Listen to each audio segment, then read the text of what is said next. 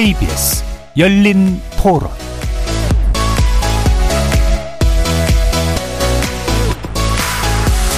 안녕하십니까. KBS 열린 토론 정준희입니다.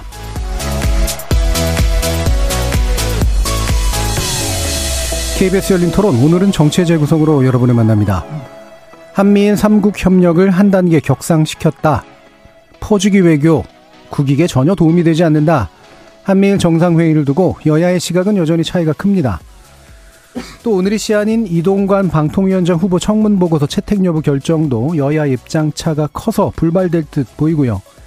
8월 임시국회 본회의 일정도 합의를 하지 못한 채 여야의 간극은 좁혀지지 않고 있는 상황. 정치의 재구성 패널들의 눈으로 자세히 분석하고 평가해 보겠습니다. 또 외압 논란 속에 고 최상병 사망 사건 수사를 재검토키로 한 국방부 결정을 두고도 논란이 이어지고 있죠. 2부에서 이 내용 쟁점 위주로 꼼꼼히 살펴보겠습니다. KBS 열린 토론 지금부터 시작합니다. 살아 있습니다. 토론이 살아 있습니다. 살아있는 토론, KBS 열린 토론. 토론은 라디오가 진짜입니다. 진짜 토론, KBS 열린 토론. 정치를 보는 색다른 시선, 정치의 재구성 함께해 주시는 네 분의 논객 소개해드립니다. 이기인 국민의힘 경기도의회 의원 나오셨습니다. 안녕하십니까 이기인입니다. 하헌기 전 더불어민주당 상근부대변인 나오셨습니다. 안녕하세요 하헌기입니다. 김주루 변호사 함께하셨습니다. 네 안녕하세요 김주루 변호사입니다. 최수영 시사평론가 자리해 주셨습니다. 안녕하십니까 최수영입니다. 문자로 참여하실 분은 샵 9730으로 의견 남겨주십시오. 단문은 50원, 장문은 100원의 정보 이용료가 붙습니다. KBS 모바일 콩과 유튜브를 통해서도 무료로 참여하실 수 있습니다. KBS 일라디오의 모든 프로그램은 유튜브를 통해서도 함께 하실 수 있습니다. 여러분의 많은 관심 부탁드리겠습니다. 자, 1부에서는 일단 이제 한미일 3국 정상회의 결과에 대한 평가에서 시작을 해볼 텐데요. 어, 네 분의 전반적인 의견은 어떨지 한번 들어보죠. 이기인 의원님. 네, 어, 저는 일단 평가할 부분은 분명히 있다고 생각을 합니다.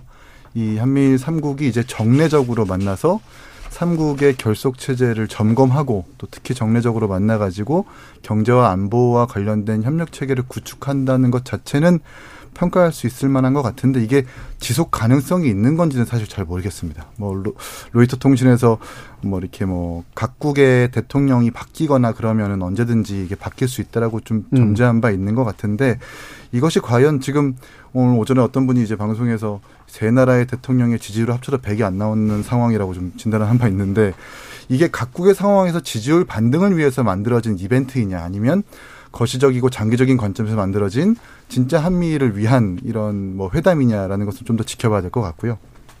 그리고 이제 제가 좀 아쉬웠고 우려스러운 것은 우리가 취해야 될 전략적 모호성 이제 어 어떤 정부에서도 어 어떤 당에서 집권을 해도 전략적 모호성을 우리는 채택해 왔고 우리의 지리학적 특성이 이제 열강에 둘러싸여 가지고 중국에서도 경제적 이익을 취해야 하고 뭐 이렇게 모호성을 취해야 되는데 계속해서 지금 한미일이라는 진영의 외교로 가면서 이런 것들이 좀 수단으로 사용하지 못할 것 같다. 그래서 뭐좀 뭐라 그럴까요?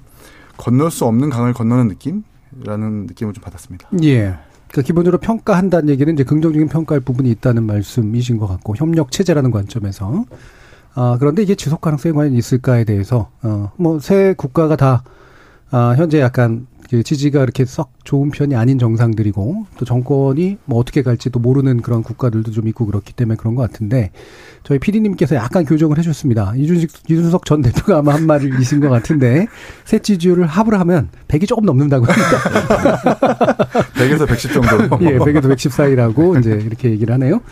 자, 그러면 어, 하원기 부대변인 말씀 예, 들어주죠. 여야 평가가 걸리고 있다고 아까 말씀하셨는데 전략적 모성의 부분은 좀 걱정 부분은 저는 생각이 거의 이긴 의원님과 비슷한데요. 예. 물론 미국은 대한민국 입장에서 가장 중요한 동맹국이고 한일 관계도 미래지향적으로 조금 개선해 나가야 된다 이런 윤석열 대통령 발언에 일리가 있다고 저는 생각을 합니다. 그래서 한미일 관계를 좀 두텁게 발전시키는 방향 그 자체는 논의해 볼 수도 있다고 생각을 하는데 동북아에서 미국과 일본이 원하는 외교 정책 흐름에 대한민국이 너무 좀 빨려 들어가고 있는 거 아닌가 하는 걱정은 있습니다. 왜냐면은 국제사회에서 미국과 일본 두 나라가 대한민국이랑 이해관계가 조금 다르잖아요. 어, 뭐 중국 문제에 있어서도 미중 관계가 곧 한중 관계인 건 아니고 러시아 관련해서도 뭐 일본과 러시아의 관계가 뭐 하- 대한민국과 이, 이 러시아 관계의 이해관계에 일치하는 게 아닙니다. 근데 건건이 뭔가 있을 때마다 삼국이 협의를 해야 된다라고 이렇게 비가역적으로 좀 못을 박아두는 형태로 가면 국제 정세는 얼마든지 바뀔 수 있는 건데 가령 뭐 코레일 영도 분쟁이라든가 예. 뭐 중, 중국이 대만에 관련해서 뭐 무력 행사를 한다든가 이럴 때도 이제 대한민국이 끼어서 협상을 해야 되고 뭐 이런 일이 발생할 수도 있지 않습니까? 그럴 때는 우리가 좀 모호한 태도를 취하는 게 국익에 도움이 될 수도 있을 텐데 음. 이런 그 외교적 지렛대 옵션을 너무 좀 위축시켜 놓는 협상을 해놓은 거 아닌가 하는 걱정은 있습니다. 예. 기본적으로 이제 우리 구도이냐, 그리고 우리 구도가 아닌 측면에 대해서 어떻게 일종의 다른 대응을 할 수 있을 만큼의 여지를 열어둔 게 있느냐, 이런 의문을 제기해 주셨네요.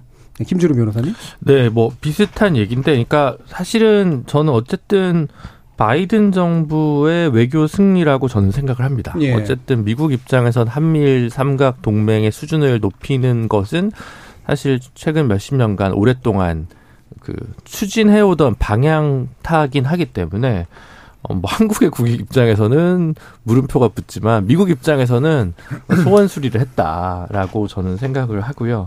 근데 이제 미국이 나토를 제외하고 이제 뭐 이런 것도 만들었다 저런 것도 만들었다가 사실은 경제 안- 경제 분야에서도 그렇고 안보 분야에도 그렇고 여러 가지 그 어떤 테이블들을 계속 만들고 있는데 그거는 미국 스스로도 계속 전략이 오락가락하거나 아니면 미국의 상대방 파트너들이 그 거기에 미국이 상정하는 파트너들이 미국의 의도대로만 따라가 주지는 않는다라는 네. 것의 반증이라고 생각을 하거든요. 어떨 땐 인도를 넣었다가 인도가 근데 미국 이랑 러시아 사이에서 줄타기를 한다든지 뭐 터키랄 사우디 뭐 여러 국가들이 사실은 최근에 지금 묘한 그 독자성 있는 외교 행보를 좀 보이고 있는 와중에서 우리는 너무 내준 거 아니냐 이런 생각을 좀 하게 되고요. 어 사실은 조금 어, 그 이런 한미일 관계가 조금 더 한 단계 격상돼야 됐다고 보시는 외교 안보 학자분들도 레포트 같은 걸 보면 근데 그래도 대만 문제 같은 건 좀 가급적 언급이 좀 피하는 게 좀 낫지 않냐 리스크 관리 차원에서 이런 글들도 제가 봤는데 어 이번에 그게 좀 담겼잖아요. 우크라이나 문제라든가 이렇게 뭐 다 담기다 보니까 그런 부분들이 어 같은 보폭을 밟아도 조금 어 뭐랄까 좀 조금 좁게 갈 수도 있었을 텐데 너무 넓게 다 해준 게 아닌가 이런 생각이 들거든요. 사실은 그 이번에 되게 저는 흥미로운 게 부, 부분이 그건 것 같습니다. 그러니까 요거 하는 시기쯤에 미국에서는 또 조건 없이 김정은 위원장을 만나려고 하는 접촉 시도가 있다라는 것은 음. 다른 얘기로 하면 사실 한미일 삼각 동맹이 어, 북한 문제 해결을 위한 틀거리는 아니라는 것을 정확하게 반증해 준 거라고 생각하거든요. 그래서 계속 북한 핵무기 문제 관련해 가지고 얘기를 좀 하는 것 같은데 저는 글쎄요 그 평택에 그렇게 큰 미군 기지가 있는 상황에서 한미 동맹만으로도 북한에 대한 대북 전쟁 억지력은 충분히 확보돼 있지 않냐라고 보는 입장임을 제가 누차례 이 자리에서 말씀드렸기 때문에 그렇다면 이건 결국 동북아 인도태평양 전체 전략인데 이게 결국은 미일의 하위 파트너로서 기능하기 때문에 오히려 정부에서 주장하는 글로벌 중추 국가랑 안 맞지 않냐. 음. 이게 오히려 어 사- 사지 말단의 어떤 역할, 손가락, 발가락의 역할이 되는 거 아니냐라는 의미에서도 조금 어, 아쉬운데 어쨌든 이거는 정, 정말 이제 뭐 그 정책적 판단, 이념 노선에 근거한 차이기 때문에 어쨌든 뭐, 뭐 크- 이렇게 아주 막 전부 다 반대한다 안 된다라기보다는 뭐 정부가 가진 어떤 어 선출된 정권의 어떤 민주적 정당성 있는 정권에서 가질 수 있는 재량 폭이라고도 생각합니다만 어 조금 불안한 눈빛으로 바라볼 수밖에 없는 건 사실인 것 같습니다. 음. 네, 평론가님. 네네. 저는 뭐 그동안 사실 그 동북아 협력, 아까 그러니까 안보 협력의 축이 이제 한미라는 한 틀- 틀이 있었고 그다음에 미국 일본이라는 별도의 트랙으로 사실 작용한 거잖아요. 네. 근데 이게 이제 우리가 일본과 좀 약간 역사적이고 정치적 갈등을 조금 해소하고 좀 접점을 찾으면서 한미일 동맹이라고 하는 이제 말하자면 새로운 형태의 이제 블럭이 탄생을 한 건데 뭐 김준호 변호사 지적처럼 이제 이게 미국의 승리로 해석할 수는 있어요. 왜냐하면 미국의 어쨌든 바이든 대통령이 아, 윤석열 대통령 보고 지난해부터 계속적으로 공을 들였고 네. 또 윤석열 대통령이 일본에 손을 내밀었고 일본이 일부 화답하면서 어쨌든 한미일 동맹 초석을 잡았다는 측면에서 본다면 미국은 사실 그동안 이제 말하자면 쿼드라든가 오커스 같은 거를 갖고 있었는데 쿼드 같은 경우는 영국이 사실 뭐 지정학적으로 그렇게 밀접성이 떨어지는 네. 거고 그다음에 오- 그 아, 오커스가 그렇고 쿼드 같은 경우는 또 이제 말하자면 그 지금 인도가 좀 약간 네. 좀 부정적이죠. 그래서 인도가 뭐 결국에는 뭐 그렇게 중국 대중국의 압박을 안 하니까 실효성이 없는데 한미일 경제 블록이 탄생을 했어요. 그래서 미, 저 중국이 바로 그래서 이건 아시아판 나토 아니냐라고 강력 반발하고 있는 이유가 왜냐면 이 3국이 합하면 인구가 5억 명입니다. 네. 그다음에 세계 경제의 32%의 그 교역량을 쥐고 있어요. 그러니까 상당한 거죠. 3분의 1인데. 자, 그러면서 어쨌든 이제 출발했는데 야권에서는 이게 군사 동맹 아니냐. 그래서 괜히 이거 저 중국 자극해 가지고 중국 리스크만 더 발단하는 거 아니냐고 얘기하는데 사실 따지고 보면 군사 동맹도 한 반밖에 안 되고 나머지는 경제 협력에 더 관한 틀이 더 많아요. 오히려 반도체라든가 이런 그 중국의 말하자면은 그 어떤 어 횡포가 어떤 저 산업적 횡포가 있을 때 그나마 삼국이 공동 대응하는 그런 이제 기반도 마련했기 때문에 저는 큰 틀에서 놓고 보면은 한국도 상당한 리스크를 좀 해소하는 일단 인프라를 구축했다고 저는 생각이 되고 또 하나 이제 윤 대통령도 조금 전략적 모습을 약간 비- 비쳤던 게 바이든 대통령은 어느 한 나라라도 영향을 받을 때 우리는 동시에 즉각적으로 개입한다 네. 이렇게 했는데 윤석열 대통령은 공동의 이, 그 이해를 위협할 때 아주 네. 좀 약간 모호적으로 뒀어요. 그래서 양안 관계라든가 대만이라든가 이렇게 절, 적실하지 않았기 때문에 저는 저 총, 충분히 좀 그런 것들도 좀 감안했다고 보고 그런 특- 측면에서 놓고 보면은 우리 입장에서 보면은 상당한 동북아의 새로운 질서에 우리도 주력 부대로 편입이 됐다는 건 분명한 사실인 것 같고 다만 이제 여기서 다들 지적하셨지만 앞으로 이 삼국 정상들의 정치적 변동성에 대한 문제는 아무리 선언적으로 뭐 명시적으로 문서를 했다 하더라도 정권이 바뀌어 버리면 사실 또 그건 삼국이 어떻게 될지 네. 모르기 때문에 이 부분에 대한 문제는 좀 별도로 앞으로 좀 치겠습니다. 다만 여기서 저는 또 하나 좀 그 우리가 좀 간과해서는 안 될 거는 그럼에도 불구하고 우리가 윤 대통령에 대해서 뭐 정치적으로 지지하든 지지하지 않든 앞으로 벌어질 수 있는 중 대중 관리라든가 그다음에 대일 관리는 바이든하고 기시다가 못합니다. 네. 그건 윤석열 대통령만이 할 수 있는 문제이기 때문에 저는 그런 데 대한 이니셔티브는 일정 부분 그래도 우리가 좀 인정해 줘야 되는 부분 아닌가라고 저는 생각합니다. 알겠습니다. 자, 뭐 이런 국제관계나 국방 안보 관련된 문제는 별개의 토론을 해결을 하고 좀 더 정치적인 측면에 좀 한번 그러면 초점을 맞춰서 쟁점을 마련해 볼까 하는데요. 뭐 사실 뭐 이번에 이제 그 한미일 정상 회의를 할 때 오염수 관련 논의가 될까 뭐 안 될 거라고 생각은 했습니다만 아, 이번에 아사히 신문이 보도한 내용 때문에 괜히 또 정치적 쟁점이 마련이 되고 있죠. 그러니까 총선에 영향 끼치지 말고 그냥 빨리 방류해 버려라라고 하는 걸 이제 우리 측이 요구했다라고 하는 그런 보도가 나왔습니다. 그래서 이것 때문에 또 정치적 공방이 만들어지고 있는데 일단 하 대변인 말씀 주시죠. 전 기본적으로는 누가 집권했든 간에 일본 언론보다 우리 정부의 발표를 믿고 싶고 예. 믿습니다. 그래서 이 믿음이 좀 흔들리지 않도록 정부가 분명히 대한민국 입장을 대변했으면 좋겠는데 이 아사히 신문이라는 대가 그냥 일본의 평범한 언론이 아니라 일본의 4대 일간지 중 그렇죠. 하나라는 대잖아요. 그리고 제 예전에 보면 2018년도에 아베 전 총리가 이 권세가 10%던 시절에 모리토보 학원 문서 조작 사건으로 아베 정부랑 이 스캔들 관련해서 진실 공방이 네. 있었는데 결국 아사히 신문이 제가 알기로 이겼었습니다. 그렇게 보도를 함부로 하는 매체가 아니라는 말씀을 좀 드리고 싶은 거예요. 그래서 반면에 우리 정부는 뭐 국내 언론에 대해서도 뭐 바이든 날리면 뿐만 아니라 뭐 본인들에게 조금 불리하거나 아니면 본인들 입장에서 오류가 있다 싶으면은 굉장히 민감하게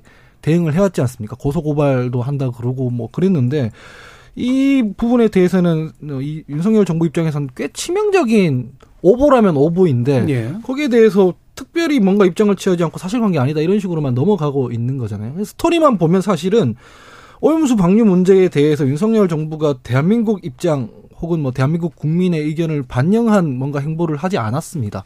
일본의 입장에 오히려 대변해 주는 듯한 그런 행동을 해왔기 때문에 스토리로만 볼 때 어차피 오염수 방류를 못 막을 테고 대한민국 차원에서 뭔가 일본의 입장도 못 낼 테고 하지만은 막상 오염수가 방류되면 국내 여론은 안 좋아질 테고 예. 그러면은 이런 요청을 했다라는 스토리를 만들었을 때 신빙성이 생긴단 말이죠. 그러니까 이 부분에 대해서 오염수 관련해서도 좀 국민의 입장을 대변할 줄도 알고 이런 모습을 보이면 오히려 의혹이 조금 불식되거나 할 텐데 이 애매한 태도로 의혹이 의심으로 확산되고 막 하는 데 대해서 윤석열 정부의 어떤 책임이 좀 심하게 있는 거 아닌가라고 평가하고 있습니다. 예, 최상평 님그 저는 이제 이 얘기, 그러니까 아사히 신문이 이제 과연 없는 사실을 저 보도했겠느냐, 아니면 음. 전혀 만들어서 일- 이른바 흔히 흔히 하는 얘기대로 소설을 써서 음. 보도했겠느냐. 저는 그래도 일본의 어쨌든 아사히 신문이라는 그 매체 영향력을 생각한다 그러면은 최소한 일정 부분의 좀 팩트는 있지 않았을까라고 네. 본다면 저는 이런 추론은 가능하겠죠. 이제 뭐, 뭐 한일 의원연맹이라든가 여러 가지 이제 정치적인 얘기를 하는 과정에 뭐 한국계 이제 관계자들이 아, 한국 입장에서 놓고 보면 그래도 뭐 지금 총선전이나 여권 여당이 낫지 않겠어 정도의 이제 그런 이야기들을 이제 취재 원이라고 생각해서 다들 쓸 수도 예. 저는 있다고 보기 때문에 음. 이걸 갖고 사실은 확인이 저는 뭐 아사히 신문이 확인해 줄 리도 만무하고 음. 또 이건 사실은 확인이 어려울 사안입니다. 다만 저는 일본이 이러면서 좀 약간 이런 점을 침소봉대하면서 저는 국내 여론전도 되지만 우리 한국에 대한 또 압박용도 되기 때문에 네. 아사히신문 입장에서는 이거는 뭐 일거양득이겠죠. 그러니까 저는 어쨌든 이 오염수 방류 문제는 전적으로 저는 일본이 책임질 문제입니다. 네. 국제사회에 걸맞는 이론으로서 국제법에 따라서 사실 이 지금 모두가 뭐 중국이든 한국이든 우리도 방류하고 있지 않습니까? 국제법 기준에 맞는다면은 오염수 처리된 걸 다 방류하고 있는데 저는 다만 일본 사회가 그동안 없었던 대단히 이제 말하자면 이제 그 물량을 방류하기 때문에 이제 문제가 되는 건데 저는 이거 일본이 고도의 책임, 그 저- 고도의 정치적인 책임과 윤리적 책임 다 지는 게 맞고 국제법상에서 허용하는 허용치 약속한 데에서 조금 이상이 있다 그러면 바로 시정하면 되고 또 증- 방류를 막으면 되는데 저는 이 문제를 가지고 이제 일본은 그럴 거예요. 솔직히 일본의 속내가 드러난 건 전 이번에 기시다 총리 행보를 보고 드러났는데 바로 귀국하자마자 아무 데도 들리지 않고 바로 이제 그 원전을 가거든요. 예. 마치 양국 정상의 이제 회담의 의제가 이것이냐 퍼포먼스를 하는 거죠. 그래서 저는 이뭐 20%대로 떨어진 기시다 총리 입장에서 놓고 보면은 뭐래도 해가지고 지금 올려야 되는 그런 상황이기 때문에 본인 입장에서는 사실은 또 아사히 신문 입장에서는 또 이런 이런 어떤 일본으로 치면 여권인데 또 여권의 이런 것들도 헤아려서 또 이렇게 약간 말하자면은 그 좀 이렇게 여론전을 할 수 있는 이런 보도도 저는 해줄 수 있다고 봐서 저는 어쨌든 이런 부분에 우리가 뭐저 하대변의 말씀처럼 우리 정부의 공식적인 발표나 우리 언론의 공신력 있는 취재 보도가 있기 전까지는 이런 문제에 대해서는 일본의 책임으로 저는 놓고 그게 걸맞는 것을 요구하는 게 저는 맞다라고 저는 생각합니다. 예. 김준우 변호사님.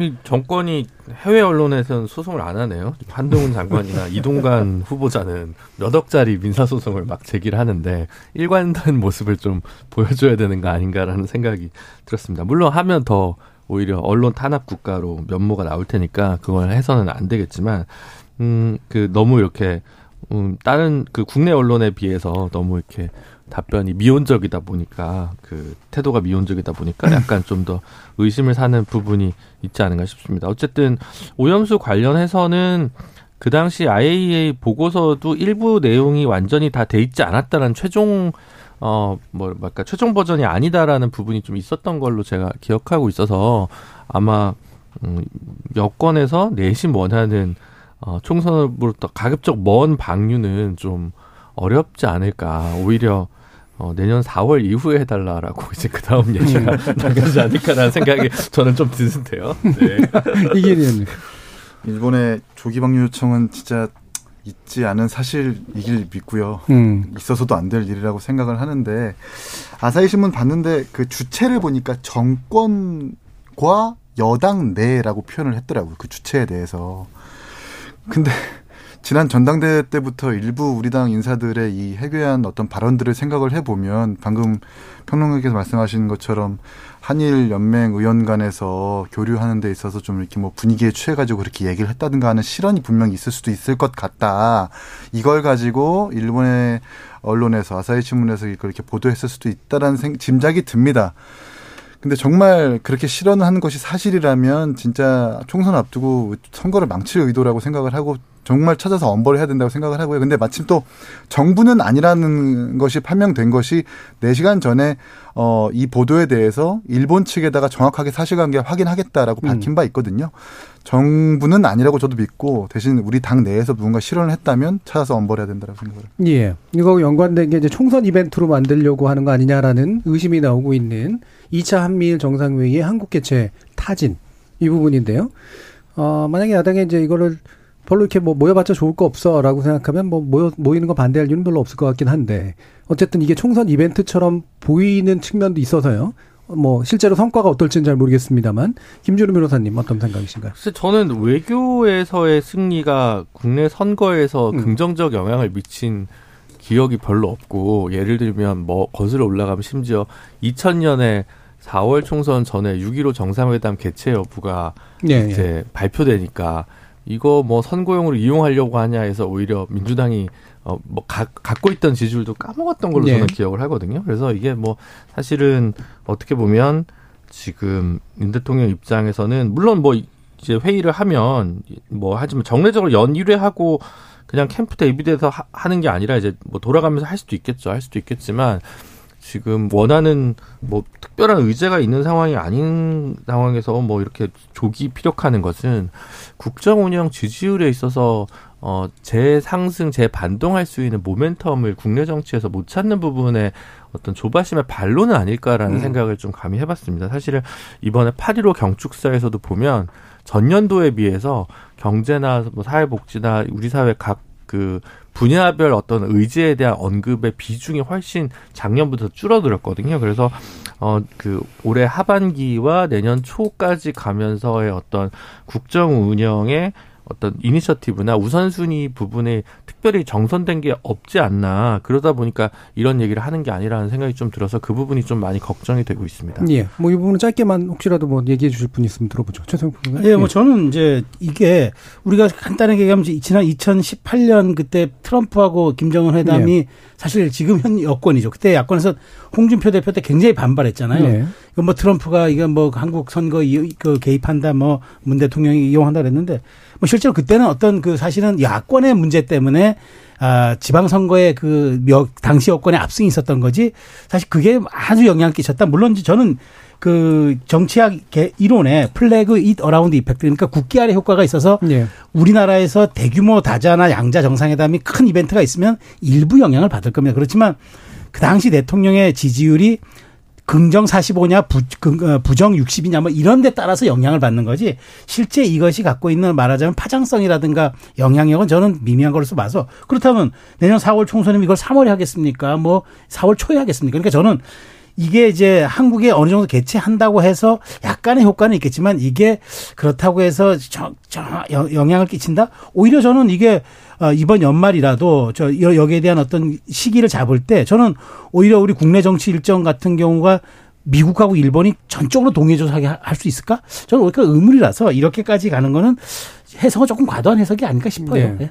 해석은 좀 과도한 해석이고 추진 여부는 뭐 어차피 그냥 저는 일이고 저는 네. 가능성이 있다고 봅니다. 가능성이 네, 네. 있다고 보시는 거고요. 예. 근데 이게 대한민국 국민 대다수가 반기는 뭐 성과가 여기서 계속 나오고 있으면은 이게 총선에서도 도움이 되고 할 텐데 제가 봤을 때 꼭 그렇지는 않습니다. 그 이게 신냉전 시대니까 뭐 한미일 중군사 동맹 이걸로 새로운 블록을 만든다 성과라고 치더라도 우리한테는 아까도 언급했지만은 다른 트랙이 남아 있지 않습니까? 일본과의 역사 문제라든가 이런 문제들이 별도로 분리돼서 나와야 하는데 이거 지금 뭐 정상회의 한다는 보도와 동시에 나왔던 게 뭐냐면은 일본에서 동해를 일본해로 표기한다던가 여기에 대해선 우리 대한민국이 한마디도 항의를 못했다 이런 것들도 같이 나온단 말이죠. 그러면 이런 회의를 했을 때 긍정적 효과도 있겠지만 동시에 우리가 이, 이 한미일 준 군사 동맹을 맺더라도 향후 일본 측이 정확하게 뭔가 잘못을 인정하고 사과나 배상을 할 수 있는 여지를 우리가 어떻게 열어둘 것인가 이 트랙은 우리가 어떻게 만들고 있는 것인가 이것도 나와줘야 된다는 얘기죠. 그리고 경제적으로도 보면 사실상 우리는 반도체 관련해서도 뭐 일본한테는 소부장 규제 당하고 막 이런 측면이 있고 미국은 중국에 어, 한국이 반도체 파는 거 막 회방 놓고 이런 거에 대해서도 깔끔하게 뭔가 대안을 못 만들고 있지 않습니까? 그래서 이런 거 회담을 계속했다고 해서 과연 국민들이 계속 반길 것인가라고 했을 때 총선에 도움되는 건좀 물음표가 전 띄어집니다. 예, 이기는 철저하게 유권자 입장으로 유체 이탈해서 보면은 이제 바깥에서 나가는 나가서 하는 이 외교적 이벤트가 도움이 된다고 생각하는 것이 아니라 아니 그럴 거면은 바깥에서 나가는 걸 중요하게 생각하는 게 아니라 바깥에서 우리로 들어오는 잼버리나 잘하지. 음.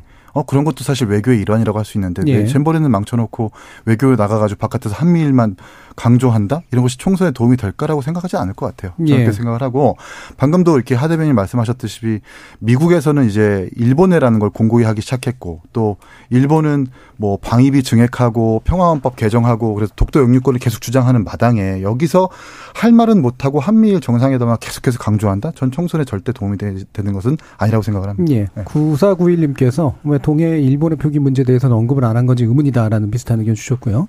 유튜브에서 송학사님께서 중국이 대만이랑 전쟁할까요? 뒤에 미국이 있는데요. 가능성 없다고 봅니다라는 부정적인 의견도 주셨습니다.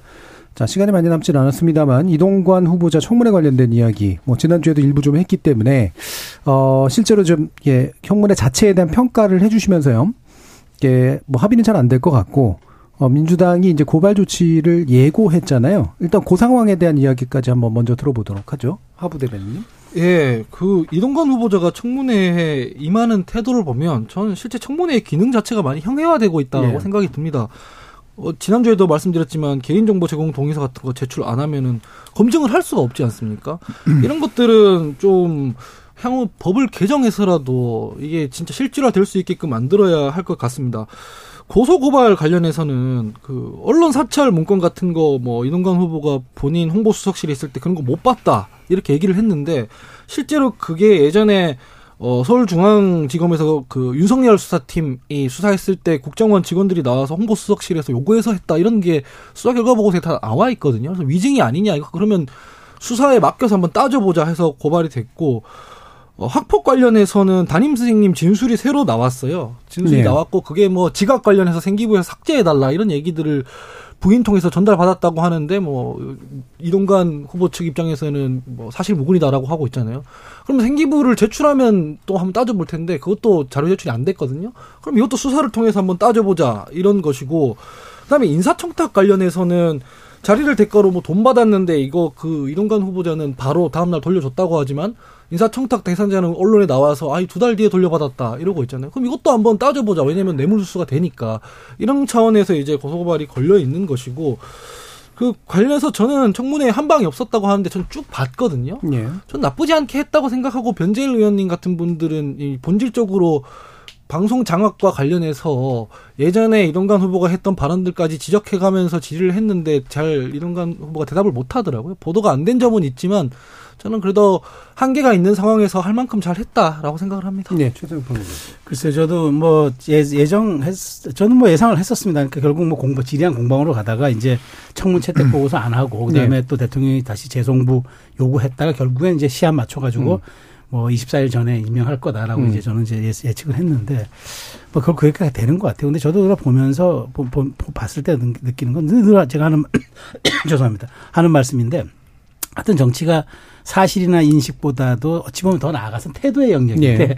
저는 태도의 문제에 대해서는 좀 여러 가지 논란이 있을 수는 있겠다는 생각에 후보자. 예, 예, 이동관 이동관 후보자가 아, 물론 야당의 그런 거친 공세 또 계속되는 집요한 공격 여기 대해서는 물론 짜증도 나고 그다음에 또 화도 나고 일부 또 방어가 안 되는 뭐 스핀 닥터란 단어 하나 가지고도 굉장히 논란이 많았는데 음.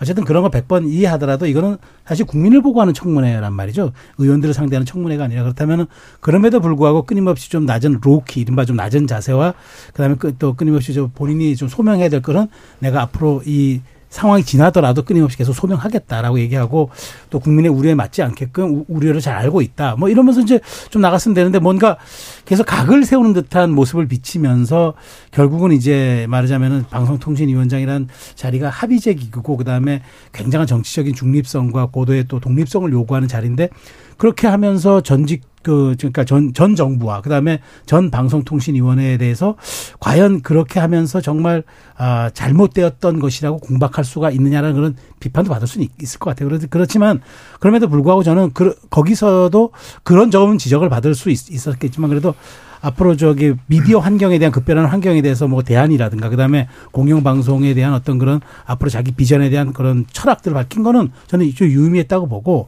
그래서 저는 일단 직무를 시작하고 지금 뭐 민주당 일각에서 탄핵 얘기도 나오는 걸로 알고 있어요. 근데 직무도 시작하지 않았는데 탄핵 얘기 여기서 운운하는 빠른 것 같고 일단 저는 어 9월이든 10월이든 연말까지 이동관 후보자가 방송통신위원장으로 하는 걸 보면서 그때 해야지 사실은 뭘 하더라도 그때도 저 지적을 해야지 지난번 이사- 이상민 후보자 때도 봤지만 이상민 장관 때도 봤지만 결국엔 법리적으로 이게 되지 않을 거를 미리 하는 건 저는 큰 도움이 안 된다고 봐서 이동관 후보자에 대해 압박할 건 압박하고 차라리 청문 보고 채- 채택 보고서에서 부적격 이론 달아가지고 차라리 보내는 게 조금 더 정치적으로 솔직하지 않을까 싶어요. 예, 이인 의원님. 저도 태도 문제를 지적하지 않을 수가 없는 게 이 정권의 장관들이 지금 모두 다 비슷해지는 것 같은 느낌이 들어요. 음. 국토부 장관, 법무부 장관, 또 국무위원, 방통위원장 모두 아, 물론 짜증나고 듣기 싫겠죠. 근데 자꾸 대체하는 모습 그리고 소위 이렇게 좀 뭐 조롱하거나 조소하는 모습들이 보여지면서 너무 국무위원들의 태도가 전당대회 같아진다라는 음. 느낌이 좀 들어가지고 이 부분 을 지적하지 않을 수가 없고 전당대가 어떻길래 그렇습니까? 제가 못 느꼈던. 전당대회는 그렇게 좋지 아, 않았던 것 같아요. 예. 그러니까, 그러니까 너무 그런 거죠. 지지, 지, 지지층들한테만 예, 예, 듣기 예. 좋은 소리를 하려고 하는 음. 건가라는 생각이 들고 또 이제 야당의 입장에서 어쨌든 아들 학폭 의혹이나 세금 탈루 의혹이나 좀 더 심층적으로 검증할 수 있었던 것 같은데 음. 어, 한방이나 이렇게 좀 smoking gun이 없었다라는 점이 좀 아쉬웠던 것 같고 그렇, 그렇다고 해서 어, 과거에 있었던 광고 외압 의혹이라든지 보, 도 통제라든지 향후에 이제 뭐 이 글은 성지가 됩니다처럼 예. 방통위원장 임명되고 나서 이제 그가 보여주는 언론관에 대해서 나중에라도 그 후과를 정확하게 지적하고 예언할 수 있는 정도의 문제를 문제 의식을 지적할 수 있는데 제기할 수 있는데 그런 것마저 사실 보이지 않았기 때문에 좀 아쉬웠다라는 청문회 평을 하고 싶고요.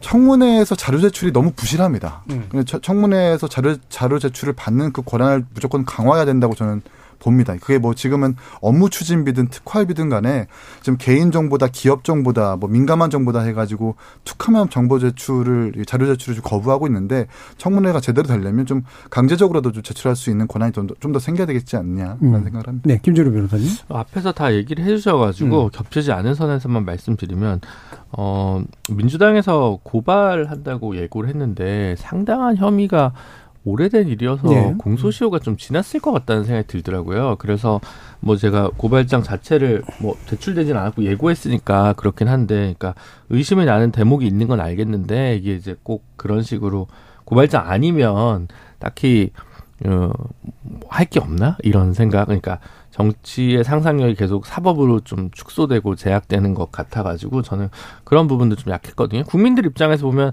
이미 다 안 것 같아요. 학폭 논란에도 불구하고 이동관 후보자 지명 강행할 거다. 그러다 보니까 사실은 그런 얘기를 어 뭐 유튜브나 방송하는 쪽에서 그러시더라고요. 민주당 지지층에서 많이 즐겨하는 방송에도 오히려 이동관 후보자 얘기 나오면 청취율이 떨어진다라는 얘기까지 나오고요.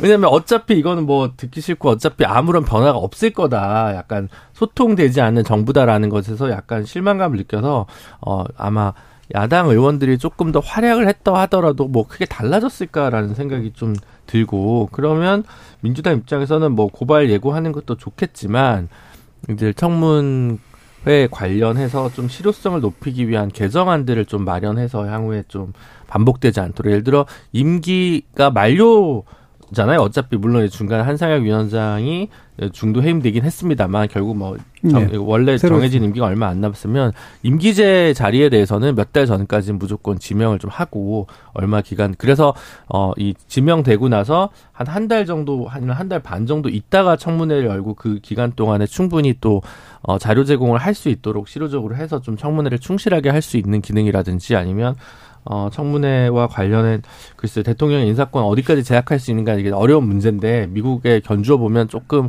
우리는 대통령 힘이 좀 더 강한 것 같습니다. 인사권 관련해서는 그래서 그런 부분도 어떻게 할지 이런 고민들을 좀 하는 것도 필요하지 않을까. 물론 이제 그게 본인들이 여당일 땐 하지 않았던 일이기 때문에 방송법과 같은 약간 그런 느낌을 좀 받긴 하겠습니다만 그런 부분들이 민주당뿐만 아니라 야당들이 좀 고민해야 될 부분이 아닌가 싶습니다. 예. 뭐 최근 화제 영화 오펜하이머의 되게 인상적인 장면 중에 하나가 인사청문회 장면이잖아요. 그때 국회에서의. 근데 그 부분하고 이제 비교가 좀 되는 듯한 느낌이 확실히 좀 들긴 했는데, 뭐 제도적인 한계 어쩔 수 없는 측면인 것 같고, 지금 현재로서는. 어, 근데 반면에 이동관 후보자는 굉장히 적극적으로 법적 대응을 하고 있잖아요. YTN에 대해서는 배우자 인사청탁 의혹 보도가 명백한 허위다. 5억 원인가 3억 원인가를 손배소 제기를, 어, 했고요. 어, 그리고 어, 지금 담임 선생님이 이제 학폭 관련 기자회견을 새로 한 것에 대해서도 이제 법적 대응을 하겠다 라고 지금 얘기가 나오고 있는데 이런 적극적인 조치가 어느 정도까지 좀 필요하다라고 보시는지 최소영 평론가님. 글쎄요, 제가 저도 이제 항상 우려했던 게 우리가 이제 정치권에서 해결해야 할 일을 자꾸 이제 사법의 영역으로 끌고 네. 이른바 정치 사법화를 제가 많이 우려하지 않았습니까?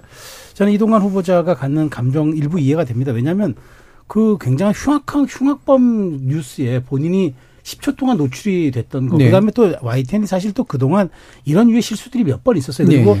어, 대통령실에 엠바고를 깨가지고 사실은 자료 화면으로 쓸 거를 그래서 그대로 송출해가지고 음. 그 리허설 장면 송출해서 그러니까 너무 사실 그런 게 과- 많았어요. 근데 저는 이게 언론사에 말하자면 어떤 기강회의라든가 어떤 어, 보도와 윤리, 보- 보도에 대한 어떤 윤리적인 문제, 그다음에 책임감의 문제 이런 거 저는 지적할 수 있다고 봐요. 특히나 이제 그 누구라도 사실 그렇게 흉악한 범죄에 저지른 사람의 그 뉴스에 아, 국무위원 이제 후보자가 이렇게 노출돼서 10초가 나온다는 거 화가 나죠. 근데 이제 과연 저렇게 근데 좀 센 금액으로 네. 의사소송하는 게 맞았을까? 이제 이제 본인이 다른 사람이었다 그러면은 조금 이해가 되는데 어쨌든 언론 정책을 총괄하는 방송통신위원장이 그 지금 물론 뭐 이제 임명 정식 임명되기 그 전임 전입니다만 아직 지명 있는 상태에서 청문회를 앞둔 상태에서 그렇게 한 것이 과연 뭐 적절했느냐. 저는 여기에 대해서는 국민, 국민적 예. 판단하고 해석이 있을, 저 여러 가지 해석이 있을 수 있다고 보는데 다만 저는 아, 다른, 다른 부분, 어, 예를 들어서 법무부 장관 혹은 방송통신위원장은 조금 그러는 것이 저는 좀 그럴 수 있다 하더라도 좀 지양하는 게 맞지 않았을까라는 생각인데 어찌되었건 뭐 이제 소송은 진행되는데 저는 이 부분에 대해서 앞으로 방송통신위원장이 직무를 수행하는데 조금 더 오해, 오해를 사지 않는 쪽에서 이동환 후보자가 만일 지명이 된다면 좀 여러 가지 생 고려를 해줬으면 좋겠다는 생각입니다. 예. 뭐 이 부분이 이제 뭐 법적인 가능성도 좀 따져봐야 되긴 하고 또 이게 이제 공직자로서 특히나 언론을 다루는 공직자로서 이제 적절한 행동이냐의 부분에 대한 평가도 좀 필요하긴 한 것 같고요. 자, 김주루 변호사님. 네, 그게 뭐 5억짜리도 제기하고 3억짜리도 제기했는데 음. 아, 제- 제가 변호사라면 말렸을 것 같거든요. 네. 이게 좀 패소하면 또 얼마 가액. 변호사 비용도 음. 꽤 가액에 따라서 비례해가지고 이렇게 해야 되는데 물론 이제 이동관 후보자님께서 이제 강남에 비싼 집도 있으시고 여유가 있으시기 때문에 이런 방식으로 이제 부의 재분배를 이루신다는 걸 뭐 말할 수는 없지만 변호사 윤리상으로는 저는 이제 돌려 보냈을 것 같거든요. 이게 좀 아닙니다. 네. 근데 정무적 판단으로 좀 액수를 세게 이렇게 어 하신 게 아닌가라는 음. 생각이 들고 어쨌든 어 법무부 장관 한동훈 장관 때도 그랬는데 저는 이런 방식은 조금 어 최수영 평론가님 말씀하신 대로 지양해야 된다. 물론 이제 가짜 뉴스에 대한 부분에 있어서 저는 이제 그 특히 사실적시에 의한 명예훼손은 이제 폐지를 형법상 하고 어느 정도의 그 어, 징벌적 손해배상에 준하는 제도를 도입하는 네. 것에 대해서는 뭐 차- 기본적으로 찬성하는 입장입니다만 어, 그것은 결국은 언론에 비해서 약자인 어떤 시민이 뭔가 언론에 대항하는 혹은 언론을 제어하기 위한 수단으로 되는 건데 그래서 언론을 통제하거나 뭐 적어도 감독하는 감독 기구에 지명이 된 분이 이제 이런 거를 하라고 있는 제도적 취지는 아닌 것 같아서 네. 그런 부분에서 또 역시 좀 아쉬운 태도가 아닌가 조금 전반적으로 겸양과 낮은 자세로 가면 좋을 텐데 이렇게 강경하게 나가는 것이 바람직한가 좀 의문이 듭니다. 네, 이기인 의원님. 저도 실시간으로 그 방송을 봤는데 음. 이제 최원종이라는 사진이 있다가 나중에 바로 교체가 되거든요. 근데 이건 실무진에서 실수를 한 것 같고요. 근데 저는 일단 기본적으로 공직자가 걸핏하면 법정으로 끌고 가는 것을 좀 지양해야 된다고 생각을 하고 그리고 지금 본인이 받고 있는 어떤 여론의 평가에 있어서 이것을 강력하게 법 강력하게 법적 조처를 하는 것이 유리한 것인지 아니면 일시적인 실수를 이해한다. 다시는 같은 일이 반복되지 않도록 좀 재발 방지만 좀 해달라라고 관용의 자세를 보이는 것이 좋은지 한번, 본인이 판단해 봤으면 좋겠습니다. 예. 네. 저는 참 비웃음이 많이 나왔는데 흉악 범죄 사, 사, 그 보도하면서 자기 사진 걸어서 막 그래픽 실수한 거 이거 문제 제기할 수 있습니다. 예. 근데 배우자 인사청탁 의혹 보도한 거에 대해서 손해배상 청구 소송하는 거 보고는 웃긴 게 어, 이 이유가 뭐냐면은 판결문 내용이 뻔히 있는데 그거 도외시하면서 뭐 인사청탁 당사자의 입- 입장만 일방 보도했다 이렇게 얘기하면서 이제 그게 손해배상 대상이라고 이제 소송을 걸었더라고요. 제가 보도를 한번 읽어드릴게요. 지난 2010년 있었던 이동관 청와대 홍보수석 부인을 상대로 한 인사청탁 의혹. YTN이 판결문을 입수해 보도해 드렸는데요. 라고 말하면서 판결문 입수해서 보도했다고 얘기하면서 이 인사청탁 당사자인 A씨가 YTN에 전화해서 사실관계를 더 설명했다라고 하거든요. 이게 보도 가치가 있는지 보도 가치가 없는지 이동관 후보자가 무슨 권리로 그거를 판단합니까? 사실 편집권 침해거든요. 판결문에 대한 내용들이라든가 있던 거 다 보도하고 하지만 새로운 정황들이 나오니까 육성 보도를 했는데 이걸 관련해서 손해배상 청구한다? 저는 이분이 방통위원장 하면 참 언론 탄압 심하게 하겠구나 싶었습니다. 그러면은 언론사 입장에서는 그 인터뷰하는 대상이 어떤 일이 있었는지 실제로 사실관계를 검증하기 위해서 수사까지 다 하고 난 뒤에서만 보도를 할 수 있다 이런 거잖아요. 말이 안 되는 얘기를 하고 있는 상황이다라고 생각합니다. 예. 뭐 반론 취재 여부를 둘러싼 언론중재위원회나 뭐 이런 데다가도 뭐 얘기를 할 수는 있을 텐데 그 네. 단계는 지금 생략한 상태고 보통 다시는 공직자는 언론중재위원회 잘 안 하긴 합니다만 음.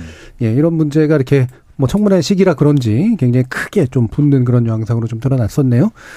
자, 일부를 통해서 어, 크게 두 가지 주제, 최근 한미일 정상회의 관련된 이슈와 이동관 후보자 어, 청문회 관련된 이슈 좀 다뤄봤습니다. 이어지는 2부에서 어, 상병 사망 수사 관련 은폐 의혹에 관련된 이야기 어, 나눠보도록 하겠습니다. 여러분은 지금 KBS 열린 토론과 함께하고 계십니다. 토론은 치열해도 판단은 냉정하게 복잡한 세상을 바꾸는 첫 걸음은 의외로 단순할지도 모릅니다. 평일 저녁 7시 20분. 당신을 바꾸는 질문. KBS 열린 토론 정준희입니다. KBS 열린 토론 정치의 재구성 2부 최수영 시사평론가 김주루 변호사 하헌기 전 더불어민주당 상근부 대변인 이기인 국민의힘 경기도의회 의원. 이렇게 네 분과 함께 2부 진행해 볼 텐데요. 지금 국방위가 어 굉장히 뜨거운 공간으로 지금 바뀌고 있습니다. 어 최수근 상병 순직 관련해서 해병대 수사가 있었는데 수사 단장에 대한 외압이 있었느냐라는 부분에 대한 아, 이야기가 좀 진행이 되고 있는데 김주름 변호사님 이 부분 뭐 한번 짚어주시죠. 네, 기본적으로 이제 지금 그 군사법원법이나 이런 관련 법들이 바뀌면서 이제 그 군인이 민간인 시절에 있었던 저지른 범죄, 그 다음에 어, 성폭력 관련 사건, 그리고 군인의 사망의 원인이 되는 사건 네. 관련해서는 민간으로 이제 이첩하게 네, 되어 있는데.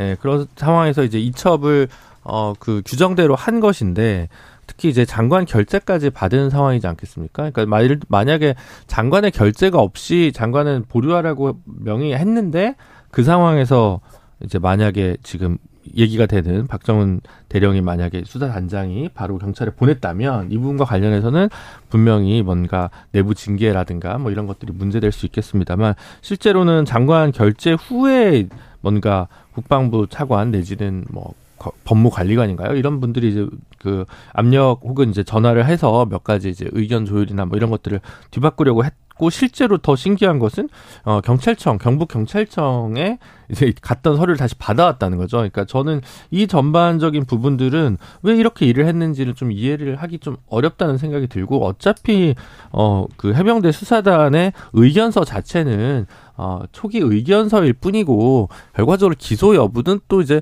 경찰인 검찰에서 또 판단할 것이며 끝으로는 법원에서 최종적인 판단을 받지 않겠습니까? 그래서 훨씬 뭐 가야 될 길이 되게 먼데 이렇게까지 무리해서 하는 것은 오히려 어 역으로 음, 군사법원의 그 평시 군사법원 해체라고 하는 주장이 결코 과한 게 아닐 수 있겠다. 군 내에서의 상급자에 대한 관대한 처분 혹은 어 묻지마 뭐 이런 무드 사건을 암장하는 경우들이 좀 많지 않냐라는 세간의 시선을 오히려 확인시켜 준 사건이라는 점에서 지금 당장의 이번 사건과 관련해서 국방부 고위 관료 그리고 대통령실의 어 관계 여부와 관련된 수사도 필요하겠지만 장기적으로는 어 군사법원과 관련돼서 조금 더 메스를 크게 대야 되는 거 아니냐라는 생각을 많이 하게 됐습니다. 음, 예. 이게 뭐 쟁점이 여러 가지 단계로 좀 있긴 합니다만 기본적으로는 왜 경찰로 그냥 자연스럽게 이첩시킬 수 있었던 거를 보류하고 누군 빼라 그러고 이랬냐.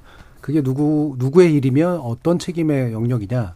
그리고 두 번째로는 이걸 항명수계라고 하는 방식으로 이렇게 누르려고 했던 게 이게 타당하냐. 뭐 이런 식의 것들이 지금 쟁점으로 되고 있는데 자 최수영 평론가님 의견 주시죠. 네, 그 저도 이제 의아스럽게 생각했던 거는 사실은 이 사건에 대해서는 군, 군은 그냥 초동 수사밖에 할 수가 없고 결국은 수사 선결권은 경찰이 갖고 있고 그렇죠. 최종 판단은 법원이 해야 될 텐데 왜 이걸 가지고 우리 군이 과도하게 반응을 했을까라는 음. 거예요. 그러니까 물론 그 안에 이제 사단장과 이제 뭐 그 여단장 있고 그다음에 밑에 하사관까지 이제 있었던 부사관까지 있었던 이 여덟 명의 총 체계가 과연 군이 이렇게 민감하게 반응할 이유가 있었을까? 어차피 넘어가도 군의 초동 수사는 참고 자료일 뿐이고 경찰이 다시 재조사를 하고 관련자들 다시 불러서 조사할 텐데 굳이 왜 이렇게 초동에 민감하게 반응했을까? 음. 저도 사실은 그 이해가 안 돼요. 왜냐하면 이분들도 다 법률 지식이 있고 군이 수사 종결이 이제 못한다는 걸 알았는데 왜 그랬을까라는 저는 사실 저도 그 좀 생각은 들어요. 다만 저는 이제 그 박정훈 수사단장이 저는 뭐 저기 수사 어떤 그 보- 수사 보직을 가진 그 전문 수사관으로서 그 군내에서 있었던 일들을 뭐 그냥 군인 정신에 따라서 조사를 전 했, 했을 수 있다고 봐요. 근데 그 그렇게 설령 경찰에 넘어가더라도 경찰에서 다시 조- 조사받으면 될 일인데 저는 그게 그 군 지휘부가 총출동해 가지고 음. 마치 이것을 막는 것처럼 비춰진 게 저는 그게 먼저 가장 큰 실책이었다고 보고 그 다음에 박정우 수사단장이 저는 뭐 방송에 출연했다든가 뭔가 이게 군인 신분에 군인 신분 다운 이를테면 개통과 절차를 밟고 그다음에 예. 군의 명령 체계에 복종하는 그런 점에 위반이 있었다는 건 당연히 전 군이 징계를 해야 된다고 봅니다만은 처음부터 항명수계죄라는 대단히 좀 얼찌 보면 좀 음. 그 우리가 생소하고도 좀 무시무시했던 그런 죄명 물론 나중에 철회를 했습니다만은 그 점도 저는 그래서 이렇게 했던 것들이 국민들 눈에는 뭔가 이 저 과도하게 좀 이게 어, 대처한 거 아니야라는 예. 이제 그런 거 아쉬움을 줬, 줬는데 어쨌든 저는 이제 다시 경찰로 넘어갔고 군은 그 초동 수사한 것과 다시 이제 재 재검토한 의견 두 개를 다 보냈다고 그러더라고요. 예. 경, 경찰청으로 이제 손은 경찰로 넘어갔는데 그럼에도 불구하고 이제 과연 경찰이 이런 부분에 대한 디테일한 까지 수사할 수 있느냐라고 저는 뭐 그 여러 가지 볼 수도 있겠습니다만은 그럼에도 불구하고 저는 어쨌든 법리에 따라서 경찰이 수사 전문 기관으로서 여기에 따라서 저는 과거에 있던 것과 지금의 재검토된 수사 기록을 면밀히 검토해서 조금 더 국민들 의혹을 풀어줄 필요가 있겠다 음. 생각입니다. 예, 하원기 부대표님. 저는 방금 이제 최승용 평론가님께서 수사기관과 수사 책임자도 아닌 군 지휘관이 이 이첩을 막는 것처럼 보이는 건 잘못됐다라고 이제 비판을 해주셨는데 막는 것처럼 보인 게 아니라 막았다고 저는 생각을 합니다. 국방부 장관이 그 군 수사기관에서 수사한 수사 보고서를 이첩하고 이첩 보류하고 할 권한이 어디 있습니까? 그 어느 규정에 어떻게 명시되어 있는지 찾아봤는데 안 보이더라고요. 그래서 오늘 법사위 현안 질의에서 이탄희 의원이 잘 그 지적을 해주던데 수사 보고서 이첩하겠다는 결재를 받았다는 표현 자체가 이상한 거다. 이거 결재 받는 게 아니라 그냥 이첩하겠다는 통보인 것이고 보고인 것이고 이첩하면 되는 거기 때문이다라고 하더라고요. 그래서 실제로 규정을 찾아보니까 이 아까 전에 김준우 변호사님께서 말씀해 주셨던 그 사안들에 대해서는 그냥 지체 없이 이첩하게 돼 있더라고요. 군사보건법에도 그렇고 관련 규정에서도 그렇고 그럼 지체 없이 이첩하는 거 그냥 할 일 한 건데 이거 이첩 보류하라는 부당한 지시에 따라서 따르지 않았다는 이유로 항명이다? 이것도 말이 안 되고 애초에 그 결제에서 다섯 번씩 전화하고 맞고 했던 게 다 부당한 명령인 거고 부당한 지시 아니냐. 따라서 이거 제가 봤을 때는 이 이런 일들이 왜 방- 발생했는지에 대해서 좀 따져보기 위해서 특검도 필요하다고 생각합니다. 왜냐면은 실제로 결제를 했고 이 이첩 보류가 나는 그 이- 기간 동안 있었던 유일하게 달라진 사실관계는 국가안보실에서 전화해가지고 수사 보고서 좀 공유해달라. 아, 그 기밀이라서 공유 못 해준다. 그럼 브리핑 자료라도 달라. 이거 말고는 이 흐름이 변할 수 있는 다른 계기가 안 보이거든요. 네. 그래서 외압이라는 게 의심되고 있는 건데 이거는 특검을 비롯한 좀 강도 높은 수사를 통해서 진상 규명이 하- 필요한 거 아닌가라는 지적을 하고 싶습니다. 예, 이게 네. 박정훈 대령은 제일 억울할 것 같아요. 음. 예. 아니 대통령이 지휘고와 막론하고 엄정 수사하라고 했고 음. 엄정 수사했고 유족들한테 보고했고 국방부 장관과 대변인과 모든 간부들 앞에서 조사 보고서 해가지고 결실까지 맡은 상황에서 갑자기 이첩을 보류하라고 지시했는데 알고 보니까 오늘 국방부 현안지를 보고 깜짝 놀랐습니다. 유재은 법무관리관이 가지고 있는 인식이 매우 저는 매우 위험하다고 생각을 해요. 그러니까 자기는 군사법원법에 의거해서 어, 혐의를 배제하고 사실적시만 해가지고 이첩할 수 있는 경우도 안내를 했습니다. 그걸 왜 안내합니까? 그럼 그 반대의 경우도 안내를 해줘야 되는데 그런 경우가 있다라고 안내를 했다라는 거예요. 근데 국방부 장관한테 그런 지시를 받았다고 합니다. 근데 방금 하 대변인 얘기한 것처럼 그렇게 보고하거나 그렇게 결재를 맡을 권한도 아무것도 없어요. 그런 상황에서 이런 사람들 자기들이 어 이렇게 지시했는데 따르지 않았으니까 항명죄다. 이건 정말 우리나라 군대가 얼마나 폐쇄적으로 지금 돌아가고 있고 운영되고 있는지를 단적으로 보여주고 있는 정말 어 부끄러운 장면이다 이렇게 생각을 합니다. 예. 그래서 지금 아까 이제 최승평론가님 지적해 주셨듯이 사실 은 어차피 경찰이 다시 수사를 할 것이고 법원이 판단을 할 것인데 어 재검토 결과가 이제 어몇 사람을 빼는 거로 이제 또 굳이 했잖아요. 그러니까 이게 그왜 필요했을까라는 생각이 좀 들어서 일단 김준우 변호사님 의견 좀 주시죠.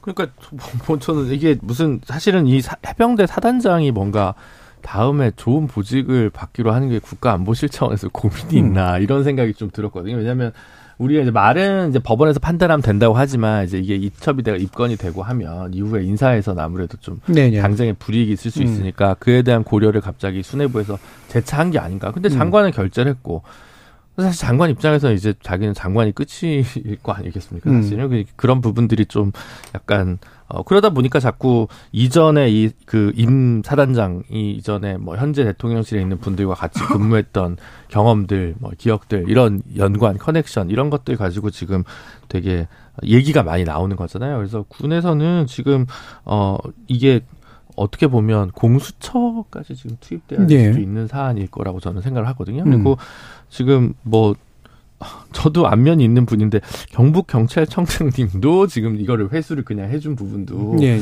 뭐 형사처벌까지는 아니어도 저는 이제 이것도 근거에 없는 법규에 없는 근거 없는 규정이라고 좀 보여져가지고 이게 지금 단순한 해프닝 혹은 박정훈 단장에 대한 어떤 무죄 이것만 될 게 아니라 이 전반부에 대해서 꼭 형사처벌은 아니더라도 전반적인 것에 대한 감사, 감찰, 뭐 이런 것들, 국정조사 이런 것들이 좀 필요할 거라고 저는 생각이 많이. 예. 그래서 이후에 어떤 일들을 하는 게 맞을까 더 얘기 나눠보죠.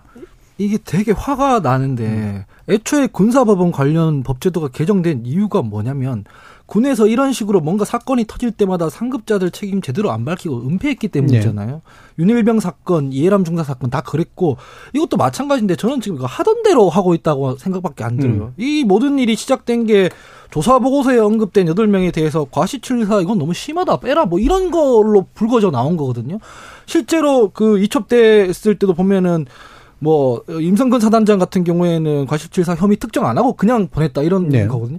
그렇게 해서 덮일 문제가 아니잖아요. 이게 이미 이게 보도까지 다 됐는데 당시에 뭐 이게 로프도 없고 안전장구도 없이 허리 높이까지 오는 그 막그 탁한 빠른 유속의 그 수입 현장에 뭐 수색 명령 무리하게 내렸다가 이런 일이 발생했다. 이게 이미 다 사람들이 아는데 이게 과실치, 과실치사 아니라고 혐의만 빼서 이첩하면 없는 게 되는 게 아니잖아요. 이, 이게 이때까지 군대에서 했던 걸 지금 세상이 달라진 것도 모르고 똑같이 하고 있다고 저는 생각합니다. 군사법원법 바뀌고 나서 혐의 빼가지고 이첩한 경우는 이번이 처음이라고 네. 하더라고요. 여섯 건 중에. 음. 저는 이 부분에 대해서 이 경찰이 방금 그 김준우 변호사님 얘기한 것처럼 경찰이 이거 회수에 협조한 것도 이거 되게 석연찮은 부분이 있는 것이고 실제로 국가안보실 단위에서 개입을 했다는 정황이 있는 것도 굉장히 큰 문제가 되는 부분이기 때문에 이거 지금 이 부분 이런 거야말로 특검 통해 가지고 바로 잡아야 될 부분이라고 저는 생각합니다. 이거 이대로 가가지고 일반적으로 수사기관에 맡겨가지고 어떻게 믿을 수 있겠습니까? 예. 예, 그래서 예. 이거는 여야 합의해서 이런 부분에 대해서는 정쟁하지 말고 좀 합리적으로 결정을 해서 좀 강도 높은 수사를 진행해서 이런 일이 안 발생하도록 해야 된다라고 생각합니다. 예. 그러니까 애초에 좀 그렇게 실효성 없어 보이고 의심만 나오는 일을 왜 했을까? 이제 최승 보는 계속 의심해 주셨는데 더 한번 말씀 주시죠. 그러니까 저는 그저 이런 얘기를 하고 싶으니까 그 국정조사 특검 저- 저는 정치권이 이제 사실은 굉장히 안타까운 그 20대 청년의 죽음이고 네. 우리 군이 하- 그 우리 제대로 군에게 맡긴 부모의 어떤 자식을 보호하지 못했던 예. 그런 아픈 얘기이기 때문에 저는 엄중하게 이걸 들여다봐야 된다고 봐요. 음. 그런데 사실 여기 이렇게 또 여기에서 정치권이 그러나 훅 개입해가지고 국정조사나 특검 가자 이것도 이제 빠른 게 왜냐하면 그렇지 않아도 지금 사실 경찰에 지금 대구 경찰청이 과연 경북 경찰청이 지금 잘했냐 못했냐 지금 또 얘기를 하잖아요. 이런 상황에서 다시 이제 두 개의 결과, 그러니까 초동 수사 결과와 다시 재검토 결과가 다, 다시 다 그 경찰로 넘어갔는데 저는 경찰이 명예회복이라기보다는 어쨌든 뭐 어, 경찰이 이걸 책임을 지고 입증하는 뭔가 사실관계 파악하는 기회를 줘야 된다고 봐요. 네. 그렇지 않고 너희들 그만두고 이 트랙은 별도로 하되 우리 특검하고 국정조사 갈 거야. 이거는 형해화될 수밖에 없는 사안이고 경찰 수사 그거는 뭐 믿지 못한다는 걸 전제를 한 거기 때문에 그건 그렇게 하면 안 되고요. 저는 경찰이 빠른 수사를 해야 된다고 봐요. 네. 어차피 저 이거는 굉장히 복잡한 사안 아닙니다. 이거는 현장 검증하고 몇몇 진술을 받고 하면은 제가 보기에 한두 달 이게 갈 사안 아닙니다. 그래서 빠르게 한 다음에 이게 정기국회 안에 끝날 거 아니겠습니까? 그렇다면 저는 그럼에도 불구하고 국민적 여론이 이게 좀 여러 가지 부실하다 혹은 경찰 석연치 않다라고 한다면 정치권이 그때 가서 다시 한번 해야지. 저는 경찰이 이 책임을 지고 이 사건에 대해서 뭔가 어, 제 사실관계를 입증할 수 있는 저는 기회를 줘야 된다고 보고 정치권이 벌써 특검이다 국정조사다라고 압박하는 건 물론 뭐 레토릭 정도는 할 수 있겠습니다만 그렇게 하는 순간 경찰의 수사가 안 되는 건 뭐 그건 뭐 자명한 사실이기 때문에 그렇게 가서는 안 되고 다만 정치권이 경찰에 대해서 명예를 걸고 이 사건을 잘 수사하라. 고 이제 얘기를 하고 그다음에 그런 좀 말- 말하자면 여건과 그런 환경을 마련해 주는 거 그게 필요한 거지. 지금 저는 그리고 올 연말까지 아- 앞으로 3개월이나 이상 시간이 있기 때문에 결과에 따라서 저는 정치권이 또 개입할 수 있는 여- 여지도 있어서 너무 초반부터 여기에 정치권이 여기에 대해서 우리가 모든 것을 쥐겠다는 생각은 조금 빠른 것 같습니다. 예, 이기현 의원님. 사실 저 지지난 방송에서 8, 9월 국회 때 어떤 것이 쟁점이 될 거냐는 음. 질문에 최수근 상병 관련 문제가 쟁점이 될 것 같다라고 저 혼자 예견한 바 있는데 이런 예. 식으로 쟁점이 될 예, 줄은 예, 사실 예. 몰랐습니다. 음. 그러니까 저는 오송 참사부터 이태원 참사부터 이번 최수근 상병 일까지 도대체 우리 정부에서 책임지는 사람은 누구인가? 음. 아니, 군에 문제가 있으면 저도 이제 군사법 경찰 리 출신으로서 음. 수사과에서 근무를 해보면 사단장 책임으로 모조 이게 가는 게 맞아요. 사단장이 모든 지휘를 하기 때문에. 근데 거기서 사단장, 여단장에 대한 책임이 빠져 있는 상태에서 초급 간부 또는 중간 간부에게 책임을 지우면 도대체 도대체 군대는 어떻게 개선될 것인가라는 의문이 들 수밖에 없는 것이고 저는 평론가님이랑 살짝 생각이 좀 다른 게 정치권이 개입을 해야 된다고 생각합니다. 네. 왜냐하면 이 사건만 들여다보는 것이 아니라 이 사건을 계기로 지휘 체계 어, 군 자체의 폐쇄적인 구조 이런 것들까지 같이 좀 들여다봐서 본질적인 이 문제나 이게 해결점을 찾았으면 좋겠다는 생각을 예. 합니다. 유튜브에서 런던님이 해병대 병사는 안전장비 지급이 문제가 아니라 아예 물가로 가면 안 됐다고 봅니다. 군명조끼 있으면 그거 믿고 사고 더 크게 났을 수도 있습니다. 라는 의견 주셨고요. 또 유튜브에서 냉장고님이 국정조사를 남발하기보다는 군 고유의 시스템이 잘 돌아가도록 시스템을 정비하는 계기가 됐으면 좋겠습니다. 국정조사하면 정치인도 말장난만 합니다. 라는 부정적인 의견 주셨고 유튜브에서 중근님이 금류는 발목까지만 와도 휩쓸려 쓰러집니다. 라고 말씀 주셨습니다. 자, 그러면 이게 이제 말씀, 최승평론 말씀처럼 이 사망이 어떻게 해서 일어난 것인가, 누구의 책임인가라는 진상 규명이 굉장히 중요한 한 축이고요. 여기에 이제 덧붙여져 버린 게 진상 규명을 가로막는 일이 혹시라도 생겨난 것인가? 그래서 이거는 또 이제 경찰의 방식으로 또 풀 수 없는 그런 문제들이 또 있는 것 같거든요. 그래서 이런 어 새로 덧붙여진 사안들까지 포함해서 지금 경찰이 다뤄야 될 일 또는 국수본에 지금 고발된 내용 또 아까 이제 그 김주루 변호사님 말씀하신 공수처가 또 호, 호명되고 있는 상황 또 특검 얘기까지 나오고 있는 것들 이게 또 지나치게 또 복잡하게 얽혀버리면 또 안 될 것 같긴 합니다만 좀 어떻게 정리를 하실 수 있을까요, 김주루 변호사님? 그러니까 이게 지금 아까 최소영 평론가님 말에 약간 실마리가 있는 건데 경북 경찰청이 얼마나 이제 최주원 청장이 얼마나 이거를 책임을 지고 신속하게 사안을 헤쳐 나가느냐에 따라서 이게 어떻게 반영될지가 되게 바뀔 것 같습니다. 어차피 음. 국가 믿고 하니까 입법을 동반으로 한 특검 문제는 사실 이렇게 좀 간단하지 않을 거 아닙니까? 네. 그러다 보면 결국은 어 지금 석연찮은 의혹들이 되게 많은데 적어도 그 지금 사단장, 여단장 기소 문제와 관련해 가지고 경북 경찰청에서 하나 어떻게 할 거냐라는 문제가 하나 잡히고요.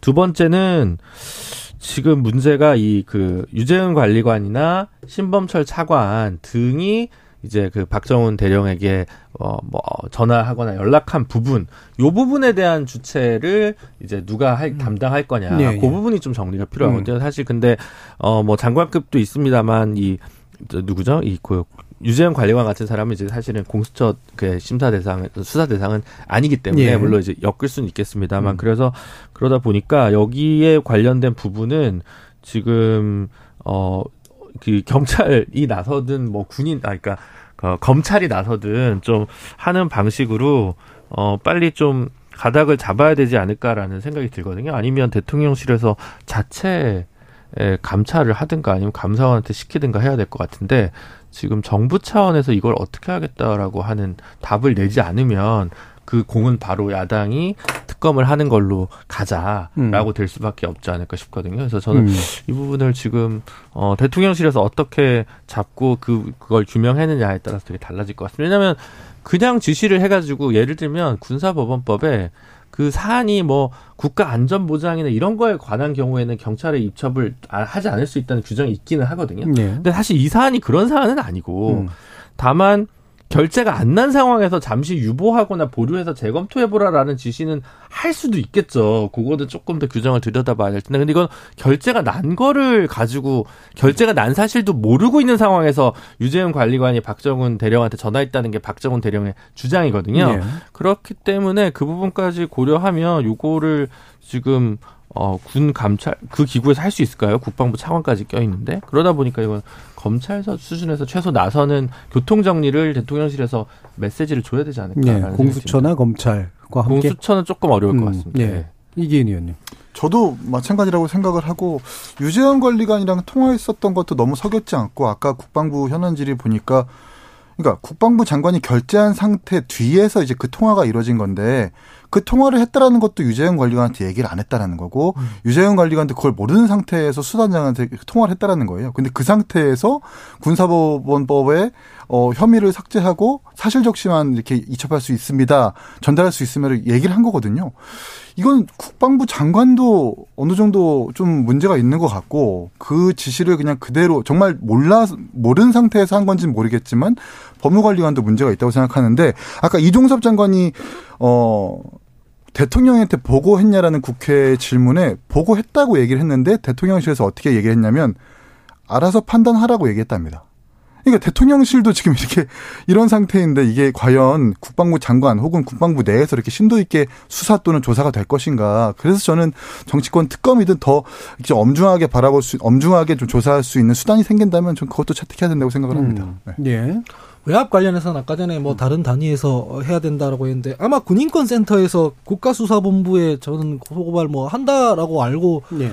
있습니다. 이게 실제로 이 타임라인을 보면은 7월 30일이 7월 30일에 국방부 장관이 수사 보고서 결재를 합니다. 그리고 31일부터 8월 1일까지 한세세 번에 걸쳐서 이첩 보류를 지시하거든요. 지시한 이유를 말하는 것 중에 하나가 법무관리관의 법리 검토를 해보니까 이거는 그래야 된다 이렇게 얘기를 했어요. 근데 방금 그 이긴 의원님 말씀해 주셨다시피 결재를 해놓고 이첩 보류 지시를 해놓고 아니 결 결재를 해놓고 이첩 보류 지시를 하고 그 다음에 법리 검토를 뒤늦게 한단 말이에요. 그러니까 지금 국방부에서도 너무 오락가락 거짓말을 하고 있는 상태고 그 거짓말을 했을 때 뭔가 추론을 하려고 타임라인을 타고 들어가 보면은 결국 국가안보실에서 뭔가 왔다 갔다 한 것 이거 말고는 해석할 수 있는 여지가 별로 없기 때문에 이거 외, 외압 아닌 것이냐. 그리고 만약에 국가안보실 단위의 외압이 맞다면 이게 검찰이나 국가수사본부나 이런 단위에서 과연 제대로 명명백백하게 밝힐 수 있겠느냐라는 걱정이 있는 것이거든요. 그러니까 최수영 평론가님 말씀하셨던 이 최, 최상병 관련한 건은 경찰에 입첩됐으니까 경찰이 하더라도 외압 외압 관련 의혹도 어떻게든 털어내야 된다는 거죠. 이 털어낼 수 있는 방법이 원래 있는 기관에서 하기에는 좀 무리가 있어 보이기 때문에 특검을 주장하고 있는 거거든요. 음.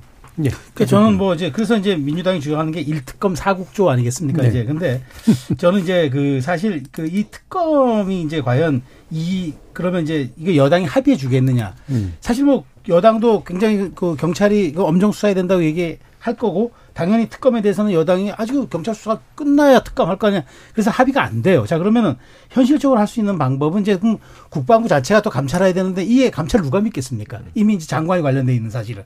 저는 그래서 저는 이제 소- 조금 더 저- 솔직히 말하자면 저는 야당이 이 문제는 전 상임위에서 공론화 시켜야 된다고 봐요. 그리고 음. 9월부터는 이제 곧 일주일 지나고 나서부터는 정기국회 아니겠습니까? 좀 그렇, 그- 그렇다면은 거기에 따라서 저는 이제 그 좀 잘 준비해서 거기서 털어내야지. 사실 보십시오. 이제 이 사안에 대해서 대통령실과 안보실이 어쨌든 뭐 지금 여기에 대해서 그 언론에서 보도한 바에 따르면 어쨌든 그 통화가 왔다 갔다 한 거고 그런 사실이 있다 그러면은 여기에 대해서 명쾌하게 이것을 입증하기 쉽지는 않아요. 그러면은 야당이 조금 더 여기에 대해서는 그러면 거기에 걸맞는 준비를 해가지고 상위 차원에서 이 문제를 집중적으로 공략하는 게 맞지 이걸 특검하자라고 그냥 얘기하는 순간 사실은 이게 국민들 눈에는 아 자꾸 조자룡 헝칼 쓰는 것 아니냐는 그거 비치는 수밖에 없어요. 왜냐하면 현실성이 없기 때문에 그래서 저는 그 경찰에 대한 그 빠른 수사를 압박하면서 동시에 저는 여- 야당이 이 문제를 가지고 그런 쪽에 그 야당의 저- 최소한 어떤 그런 그 정보 능력과 그다음에 여기에 대해서 그 정확 팩트를 가지고 공격하는 그런 지금 최소한 야당의 그 능력을 좀 보여줘야지 그러지 않고 이 문제를 계속 특검 특검 하자고 얘기하는 순간 저는 특검 저는 그 말하자면 그그그말 굴레에 빠져가지고 저는 한 발짝도 못 나올 거라고 봐요. 예. 그럼 지금 혹시 국방이 진행되는 상황 보신 보셨었나요? 그 심차관이나 이렇게 나와서 이제 막 야당 의원하고 아까 이제 이탄 의원 얘기 하셨었던 것 같은데. 오늘 국방위랑 법사위에서 예. 각각 그 법무부 아이고 국방부 장관, 차관, 법무관리관 불러서 질의를 했는데 국방부 장관은 국방위에 나와서 이제 음. 질의를 하는 거 봤습니다. 그건 그냥 그 이재명 대표가 뭐라고 하는지만 봤고 음. 법사위에 있는 걸 주로 봤는데 예. 이 유재은 법무관리관이나 차관이 제대로 대답을 못해요. 음. 실제로 짜증만 부리는 시기였거든요. 아까 상임위 차원에서 공론화가 돼야 된다고 하는데 오늘 제가 얘기했던 건 다 상임위에서 나왔으나 예. 법무관리관이 제대로 얘기를 못했던 부분들입니다. 타임라인 네. 부분도 그렇고 아까 말했던 규정 부분도 그렇고 그래서 사실상 자기가 권한이 없는데도 불구하고 이걸 결재해서 이첩 보류를 지시하고 이런 부분들에 대해서 어떤 형태로 이게 이루어졌는지는 수사가 필요한 거고 그 수사 전에 필요하면 이제 그 정기 국회도 시작되기 때문에 국정감사든 현안 질의든 해가지고 밝힐 거 있으면 또 밝히고 그런 레버리지는 아마 만들어 갈 거라고 저는 생각합니다. 예. 그러니까 제가 이 질문을 드렸던 이유는 이제 국회 상임위에서 뭔가 이렇게 쥐고 가야 된다라고 했을 때 오늘 이렇게 살펴볼 때는 잘 안 나오는 것 같아서 얘기가. 예, 국방이 아까 생중계 봤는데 음. 뭔가 조금 뭔가 진도가 더 나아가, 나아간다는 느낌은 없었어요. 예, 예, 다만 예. 이제 송옥주 의원님이랑 송갑석 의원님이 유재현 법무관리관의 통화에 대해서 좀 집중 추구한 바 있는데 음.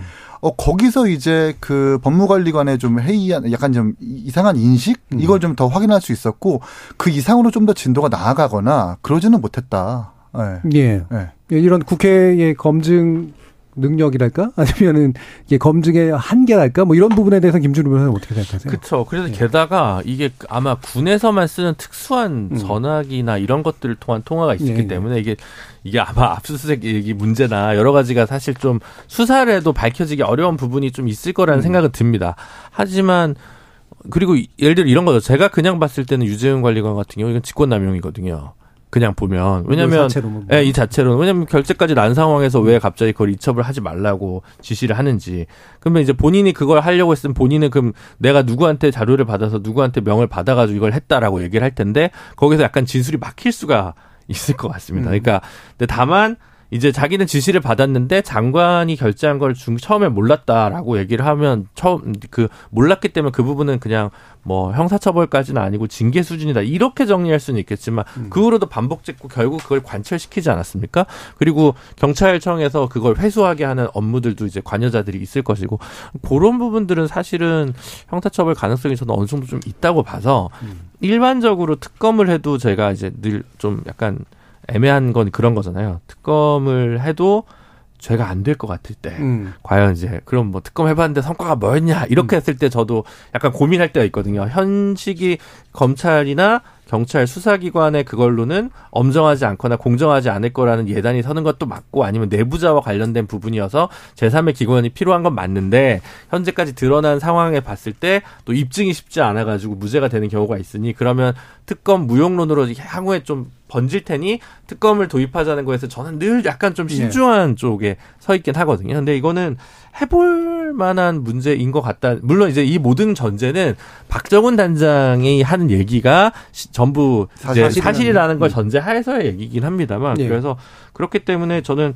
수사 담당 수사 기관이 일차적으로 특검 전에 배정될 텐데 여기서 좀 속도감 있게 하고 저는 그보다는 정치적으로 이걸 해결하는 행정적으로 해결하는 부분에 있어서는 최소한 대통령께서 국방부 장관을 통해서 관련자를 좀 일정한 인사 조치나 보직 해임 정도 특히 어, 유재현 관리관 같은 경우 할 수 있는 거 아니냐 이러지 않다 보니까 지금 약간 패닉 상태로 여권에서도 이 문제를 마주하고 있지 않나 이런 생각이 좀 들었습니다. 예. 그, 저, 저, 제가 또 하나 드리고 싶은 말씀은, 그러니까 저는 지금 어쨌든 경찰 조사가 진행될 될 거기 때문에 여기에 대해서 공, 자꾸 이제 특검 얘기를 꺼내야 그거는 저는 이제 그 무용론밖에 안 나온다는 거죠. 저는 보니까 국정감사가 10월 10일로 어느 정도 자- 잠정 합의가 됐더라고요. 예. 자, 그러면은 지금부터 그 상임위 쭉 준비하다가 국감, 국정감사 때는 위증죄를 할 수가 있단 말이죠. 네. 국정감사는 사실은 정말 국정조사에 준하는 굉장히 엄중한 우리 그, 국, 그 국회 제도 아닙니까? 그러니까 저는 그렇게 말하자면은 야권이 능력과 의지가 있다 그러면은 차곡차곡 준비해서 그걸 입증하면 될 문제고 그 10월 달 정도면 저는 경찰 수사 결과도 나올 거라고 봐요. 검찰로 이첩하든가 이번 이 사건화 시켜서 가든가 할 거라고 보는데 그럼 그렇게 가는 게 현실적으로도 맞고 또 실효성 있게 입증할 수도 있는 거지 무조건 특검 가자 뭐 이제 이거 이거를 정치권에서 우리가 아니 제도로 가는 거는 이기는 말이 맞아요. 이때 군의 어떤 사법 시스템을 들여다보고 제도를 네. 어떻게 개선할지 그거와는 별개로 이거에 대한 것은 별도 트랙으로 저는 이렇게 진행하는 게 올바르지 않을까 싶은 생각이 듭니다. 예. 자, 청취자 의견 몇 가지 좀 소개드리면요. 1319님이 현장에 사단장이 간 것도 아니고 지시한 것도 더더욱 아닌데 현장에서 안전 확인 안 한 사람이 최종 책임이 아닌가 생각합니다. 모든 걸 사단장, 장관, 대통령 책임으로 사법 처리할 수는 없는 노릇 아닙니까? 라는 말씀 주셨고요. 유튜브에서 늘 바르게 님이 특검으로 철저하게 수사해서 군의 공정한 기강 바로잡아야 됩니다. 라는 의견 주셨습니다. 또 유튜브에서 미무스원님께서 국방부 국정조사가 정확한 판단이라고 의견 주셨네요. 자, 오늘 KBS 열린 토론 정치의 재구성은 이것으로 모두 마치겠습니다. 오늘 함께 해주신 네 분, 이기인 국민의힘 경기도의회 의원, 하원기 전 더불어민주당 상근부대변인, 김주루 변호사, 최세용 시사평론가, 네 분 모두 수고하셨습니다. 감사합니다. 감사합니다. 지금까지 KBS 열린 토론 정준이었습니다.